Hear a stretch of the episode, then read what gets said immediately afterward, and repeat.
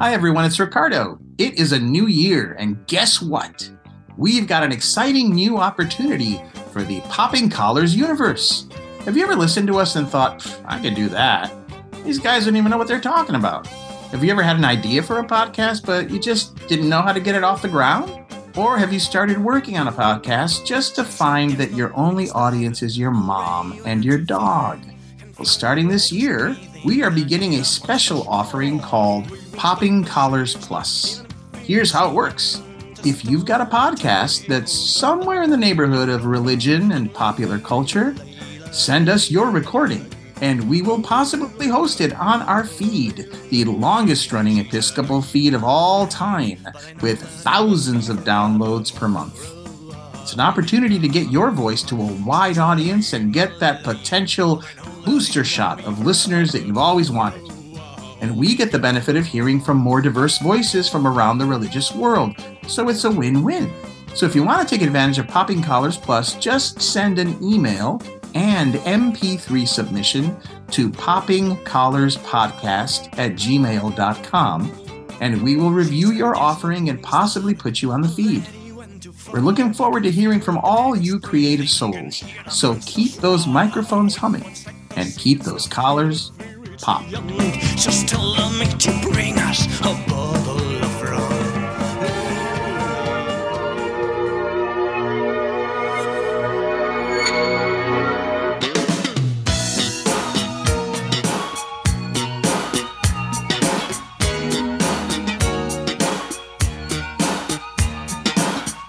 Hello, everyone. My name is Greg Knight, and I like watching, thinking about, and talking about movies. One of the great things about starting your own podcast is that there are some days where you get to actually talk to the creators of those movies. This is one of those days this month. Got the chance to talk to Trevor Frost and Melissa Lesh, the directors of a new documentary called Wildcat that's currently streaming on Amazon Prime Video. Letterboxd describes the movie this way.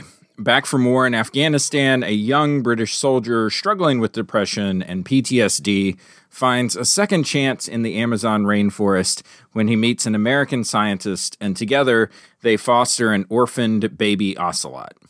I'll tell you that this is a fascinating documentary with so many twists and turns that you would swear that you were watching a scripted drama. So, what inspired these filmmakers to head down to Peru and set up a documentary in the middle of the jungle? Find out as I keep things under the stole with Trevor Frost and Melissa Lesh. But before we chat, here's the trailer. I'm in this most beautiful place in the world, and I can't be happy. When I was in Afghanistan, I was medically discharged with PTSD. I felt that life wasn't worth living, and maybe I should just go when no one knows if I'm alive, no one knows if I'm dead.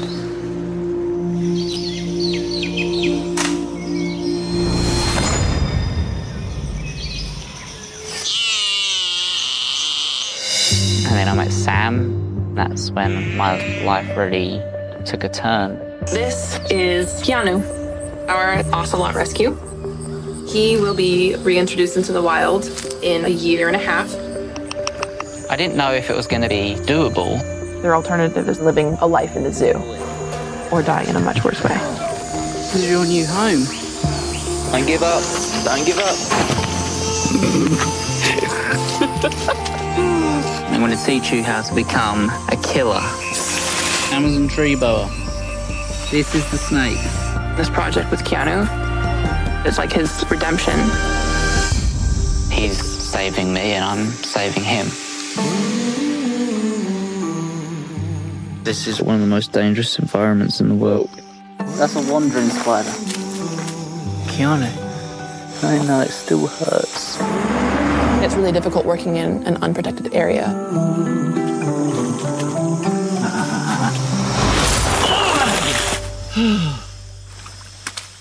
You okay? You scared me. Don't follow me. Now he knows where Harry lives. I'm worried that he can't live by himself.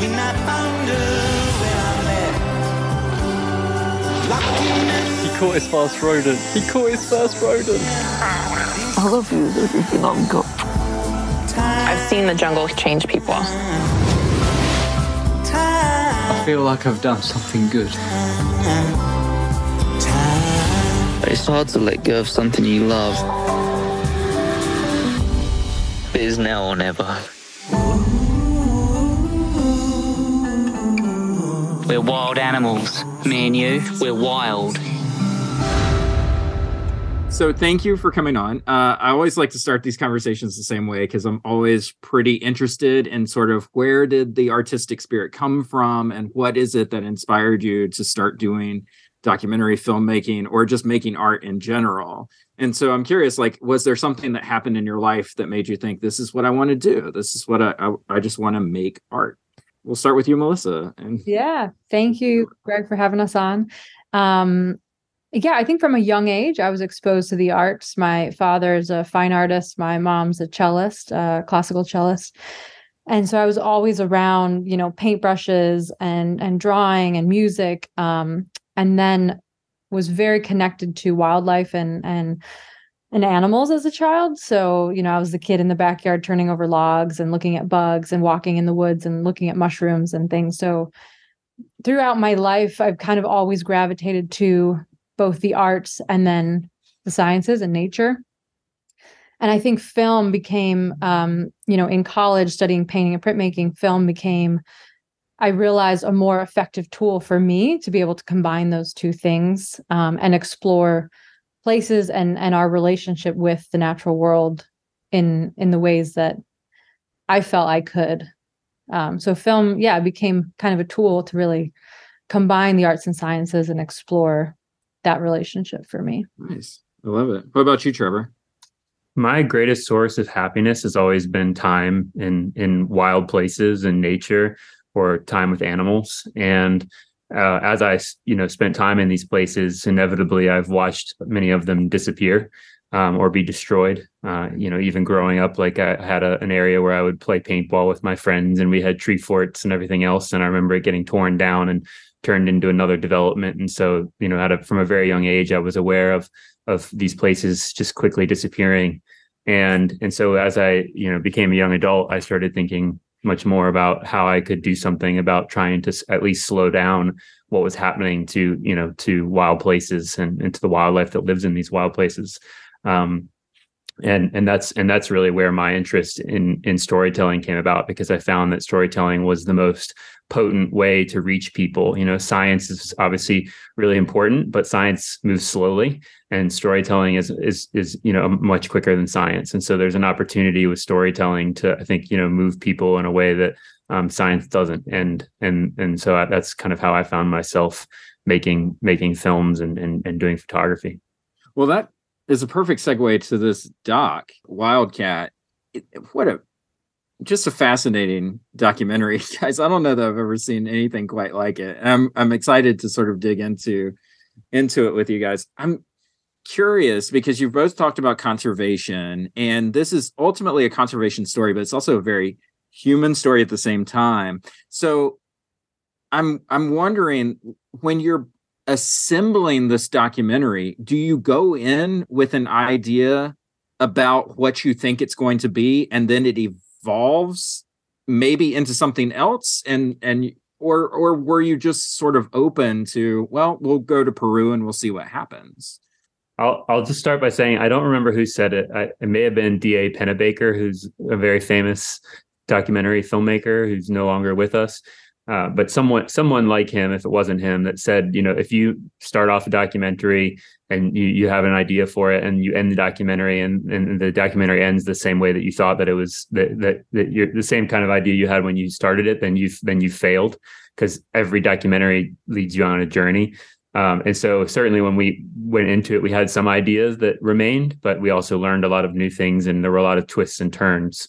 So, Mhm. I, I, you know, that, that the, definitely um, the human component became more of an important part. But one of the, you know, one of the things I think that that is quietly communicated in this film is that the, the power of these places and the power of relationships with animals to help us, you know, find more solid ground um, you know, even use the word healing, you know, that, that mm-hmm. both Harry and Samantha have found a sort of degree of solace in doing this work um, that they didn't find anywhere else. And that has helped them, you know, on their journey of, of, you know, trying to, you know, deal with the things that they've gone through.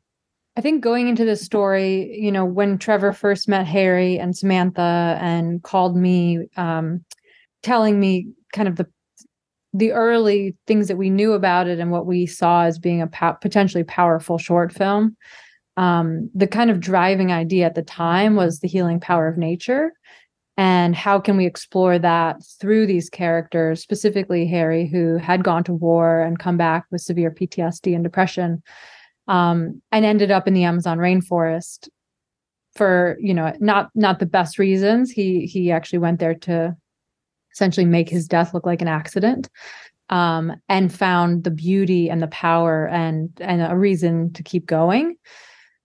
And so with that kind of entry point of you know the power of these places and and its potential for our healing importance for you know for our mental health and well-being that was kind of where it all started and the entry point. But when you make these films like trevor said they evolve and you right.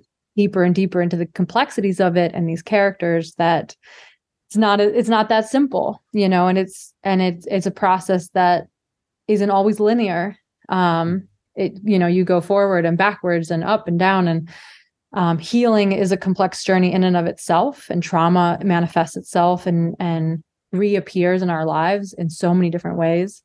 So i think the thing that we really didn't anticipate and walked away from the making of the film was very much how personal of an experience it would be for us as filmmakers. Mm-hmm.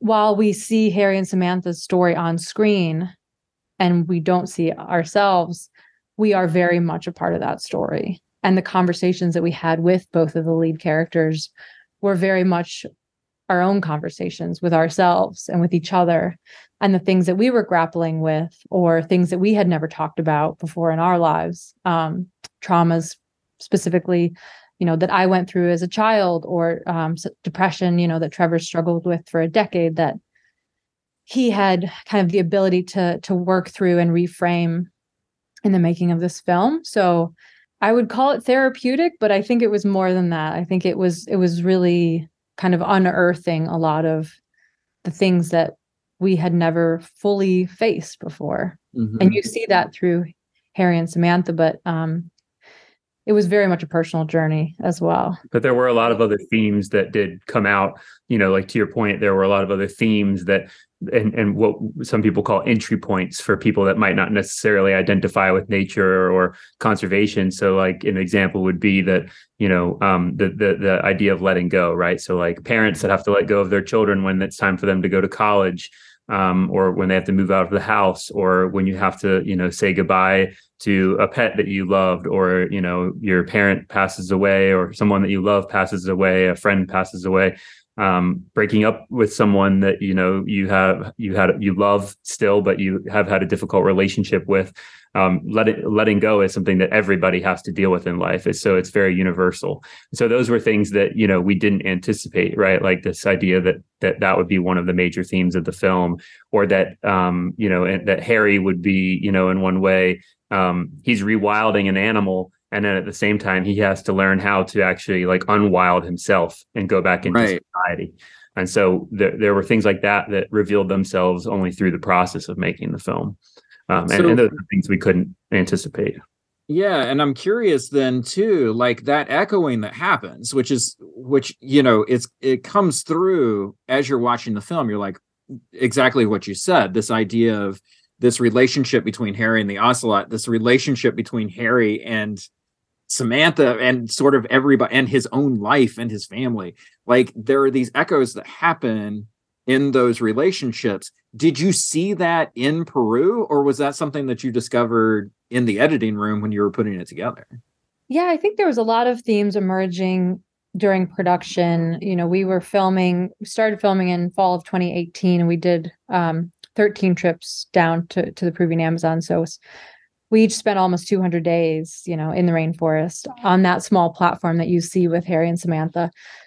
And so I think when you you know kind of embed yourself with with in that place with both of them and you start learning the things that are important to them and how um, you know how the wildlife is very much a kind of a symbol for something much larger than that individual cat and the importance of for example you know harry's family like his little brother. Um, you know there were these themes and these ideas circulate circulating in terms of um, yeah love and letting go and um, the lengths we go you know to to heal or to save an animal or to save ourselves. Um so yeah i think it was it was in part in the production but then it was also in the edit. How can we dial it in and make those connections really really clear right. and part of it is also how things unfolded right when mm-hmm. when harry was letting go of the cat spoiler alert um you know it was very clear that that for both of their well-being harry and samantha had to let go of each other mm-hmm. and all of that started happening at the same time and was compounded so it was very true to the real events that you know that played out and yes it's making those connections in the edit but part of it is just the kind of luck of having a story that follows a pretty scripted narrative mm-hmm. um, and the power of yeah of of just real events unfolding. Well, I, I, would also give a lot of credit to some of the team members that worked with us. You know, Joshua Altman, who is a is a director and producer, and and and also is really well known for all of his editing that he's done. Um, and then Alyssa Namias, you know, they both come obviously with different backgrounds than we have, and you know, they're both parents, for example. And so when you bring, you know, one of the great joys of filmmaking, especially coming from a photography background where you're you're working by yourself largely you know filmmaking is a is a team effort and and you know um, I think frankly I think too much um, too much credit is given to directors in yeah. film you know? Uh, I think that you know so much more credit needs to be given to all the other people that are a part of making your film you know? Like I mean everyone from the associate editor that we had on our team she was also a, a co-producer. I mean just the amount of work that she did and th- that was so critical that you know never gets talked about. But all of these people from our co-producer to you know who has their own life story to alyssa who is a parent to josh who is a parent and they've all had different experiences than we've had. And that had provided them with a, a, view on the film and they each had their own kind of takeaways. So they were able to kind of share in the editing process what they were feeling what what were some of the themes that they were finding and we kind of took all of them together and and and that's you know again that's really one of the great joys of of making a film is that you you have all of these people that are supporting you and and are helping you figure this out um, I love this idea, this theme of letting go and stuff like that, and sort of trusting not only your subjects but your team and all of that stuff.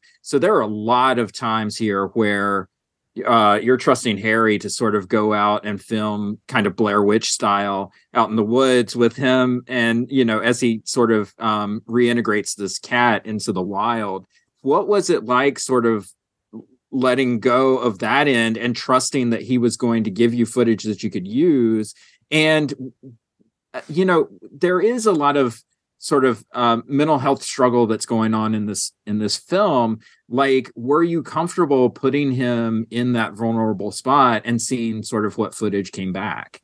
Yeah so i think i think that's a two part question. Um the first part because of their reintroduction protocol with keanu we were not able to have access to him. We couldn't film him couldn't be nearby. They wanted to make him as wild as possible which meant limiting as much human contact you know as as possible. So that became you know that was very early on a challenge in in the production was how do we film this reintroduction if we can't film one of the main characters this cat? Um and so we embraced that and we very much you know saw what they were already filming what they had filmed with the previous ocelot that there was this really raw quality to it. There was this beautiful intimacy there was mm-hmm. also the scientific documentation of the, the reintroduction and what they were eating and how they were learning, the kind of daily diary type of footage. Um, and so we really embraced that and, you know, worked with Harry, worked with Samantha to film moments that also we could never be there for. You know, when Keanu catches his first rodent, that's something it's just you have to be rolling all the time to capture yeah. moments like that. And because of, you know, needing to go back and back to Virginia and get grants and try and fundraise, you know, we were split many, many times. And so we couldn't be there for everything. So it was, it was trusting, but it was also just seeing that innate ability and really embracing it um, and helping foster, you know, and grow and and seeing that that that creative process grow. And then in terms of the mental health side of things, you know, it's it's interesting because we we do talk about this. How potentially how did the camera um did the camera help or hinder you know in these moments when there were tough mental health situations? Um, and in many ways you know when we talk about harry filming in particular the camera became very much like a companion um, and it was something that was a driving force a sense of purpose every day not only taking keanu out but documenting that. Um, and when we weren't there it was also kind of a wilson uh, a companion you know? So he would talk to the camera as if he was talking to us. And a lot of those intimate moments it's him sharing something that he wanted to share with us or was thinking about his his family or samantha missing her. Mm-hmm. um, so i think in in many ways it was actually this yeah this this part that kept the process going and kept him having a sense of purpose. Yeah, like I, I yeah, as Melissa mentioned earlier, you know, I, have had depression and anxiety for a decade now, and at times it's been you know worse. Um, and, and and right now, for example, it's quite a bit better. Um, but as a result, I you know I have a, a better understanding, obviously, than someone that doesn't struggle with those things and so I had a, a, different, you know, view of what Harry was going through, and and I've I've obviously worked with a, a, psychiatrist and a psychologist, and done therapy and all, and you know, CBT and all that kind of stuff. And one of the things that you learn, um, you know, very early on uh, with with someone who is, you know, potentially suicidal or is really struggling on on the level that Harry was struggling, is that you have to give them a sense of future, right? Like that there is something to look forward to. And one of the things that filming did for him was it was something to look forward to because he knew we were coming down soon. So it was something he could share the footage with us, show us what he had captured. You know, he was capturing this extraordinary footage of of of of Keanu. Um, and so some of those really intimate um, you know, and and and somewhat raw and unflinching, you know, moments of of his struggles with mental illness, whether we filmed them or he filmed them. The camera, I think, was really actually important because it meant that it was there was sort of an accountability um, and and a future that he had to look forward to. And so I think that you know it was actually a really important part of of of helping him through the process, um, and and you know to keep fighting. Um, guys, I, I, wish I could ask you more questions about Samantha and everything else, but um, thank you. Uh, just thank you so much for your time and congratulations on a wonderful documentary. Thank you so Thanks much. Thanks for having us.